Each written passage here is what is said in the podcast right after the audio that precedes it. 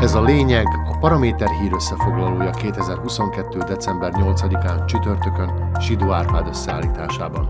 A mikrofonnál Juhász László.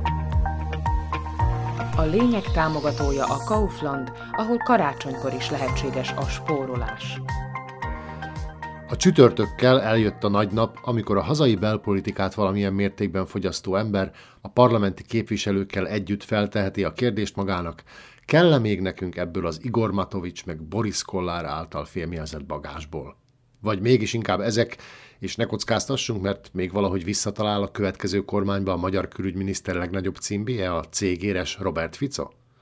Ilyen és ehhez hasonló felvetésre kell majd szavazatával válaszolnia a törvényhozás tagjainak jövő hét kedden. De hogy ez így lehessen, már ma délután elkezdődött az a rendkívüli ülés, ahol a kormányjal szembeni bizalmatlansági indítványról lehetett vitázni. Amit nem mellesleg a pár hónapja ellenzékivé vedlet SAS kezdeményezett, és amit egyébként a Smerből két éve levált Hlas is támogatott.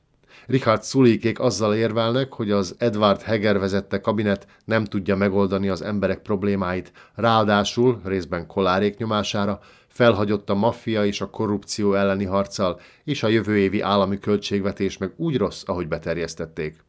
Egy szó mint száz, működésképtelen a kormány, és nincs egyetlen párt sem a maradék koalícióban, amely fékezni tudná vagy akarná Matovicsot, akit a kiállhatatlan természete miatt tavaly kénytelenek voltak leváltani a kormányfői posztról.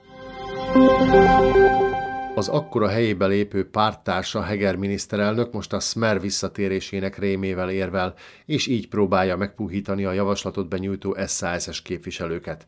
Szerinte, ha befelegzik a kormánynak, akkor ugyanúgy visszatérhetnek Ficóék, mint ahogy ezt tették 2012-ben a Ragyicsová kormány bukása után amiben az SAS akkor is nyakig benne volt, de amit azóta állítólag már meg is bántak. Most azonban a Heger kormány leváltása kétesélyes. A kormánypárti oldal csak 73 képviselő támogatásában bízhat, de a maradék 77 kolléga közül sem mindenki döntött el, hogy melyik gombot nyomja meg majd, amikor szavazni fognak a bizalmatlanság indítványról.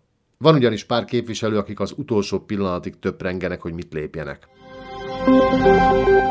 Azonban, ha addig olyan sűrűséggel sorjáznak majd az olyan kedvező hírek, mint amilyenek csütörtökön figyeltek be, akkor még arra is tippelhetnénk, Heger és csapata maradhat a kormányrúdnál. Persze annak ellenére, hogy a következő három infó közül legfeljebb csak az egyikhez lehet köze az államigazgatásnak. Ma például megerősítést nyert, hogy tovább folytatódik az üzemanyagárak csökkenése. Megint kevesebbet kell fizetnünk a tankolásért. A benzinára most a legalacsonyabb az ukrajnai háború kezdete óta, a gázolaj is egy lélektani küszöb alá esett és ha már így alakulnak a tarifák, az ember önkéntelenül is arra gondol, milyen jó lenne, ha ez a csökkenős tendencia legalább nyárig kitartana. Mert ha addig minden más változatlan marad, akkor talán szóba jöhetne egy nyaralás, mondjuk a horvát tengerpartnál. Ahová jövőre már határellenőrzés nélkül is átruccanhatunk, mert csütörtökön jóvá hagyták a szintén uniós tagállam Horvátország Schengeni csatlakozását. Ha vonattal mennénk, az sem rossz ötlet, hiszen a vasárnaptól érvényes vasúti menetrendnek köszönhetően felgyorsulnak a csatlakozások, és akár negyed órával hamarabb is megérkezhetnek az utasok az úti céljukhoz. Az új rendet úgy sikerült összeállítani, hogy az forgalomnövekedést, költségcsökkentést és két perces gyorsulást hoz a helyközi vonalakon. Szóval Szlovákia megint jól teljesít. Sidó Árpád szerint ez volt a lényeg 2022. december 8-án csütörtökön.